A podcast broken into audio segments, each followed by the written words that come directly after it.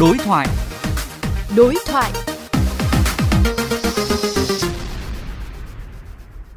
Thưa quý vị, liên quan hai lô vaccine phòng COVID-19 của Pfizer được gia hạn thêm 3 tháng, dư luận đang đặt câu hỏi về việc vì sao có sự chậm trễ trong việc công bố thông tin.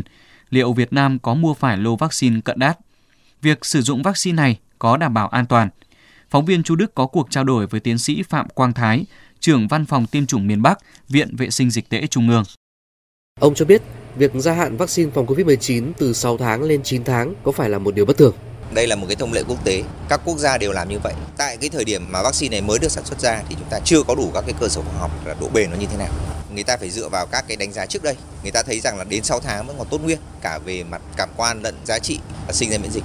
Nhưng mà theo thời gian, ngoài cái lô được xuất đi, bao giờ người ta cũng sẽ giữ lại một phần, tiếp tục đánh giá cái độ bền của vaccine qua ngưỡng 9 tháng, vaccine bảo quản ở điều kiện tiêu chuẩn, chất lượng còn nguyên, không có giảm gì về mặt hiệu lực theo thời gian và tất cả các cái tiêu chuẩn đó dẫn đến một cái việc là hãng đã đề xuất lên cục quản lý dược tức là FDA của Hoa Kỳ xin phép gia hạn và tại thời điểm là ngày 24 tháng 8 năm 2021 ờ, FDA của Hoa Kỳ ờ, đồng ý tất cả các lô vaccine của Pfizer đều được gia hạn đang 6 tháng thì sẽ tự động cộng tiếp vào thành 9 tháng. Vì sao có sự chậm trễ trong công bố thông tin gia hạn?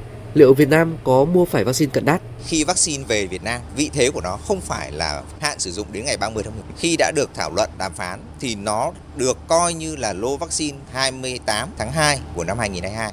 Tuy nhiên thì các cái văn bản về mặt pháp lý hãng phải trình với cục dược của Việt Nam thông tin cho các nơi thì cái văn bản chấp thuận từ phía Việt Nam nó ra hơi muộn so với tất cả cái đề nghị. Việt Nam cũng phải có cái hồ sơ đầy đủ từ phía nhà sản xuất, từ quốc tế trước khi mà đưa ra các cái kết luận này.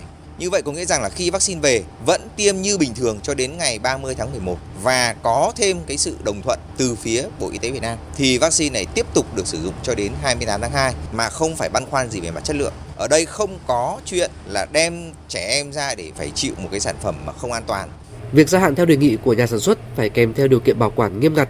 Vậy chúng ta có đáp ứng được điều kiện này? Những cái sản phẩm này từ lúc ra khỏi kho của nhà máy cho đến khi về đến kho của Viện Vệ sinh Tây Trung ương đều được bảo quản ở điều kiện tiêu chuẩn âm 60 đến âm 90, tiếp tục được lưu giữ ở trong các tủ âm sâu ở Viện Vệ sinh Tị Trung ương, đáp ứng hoàn toàn với các tiêu chuẩn quốc tế liên quan đến bảo quản. Xin cảm ơn ông.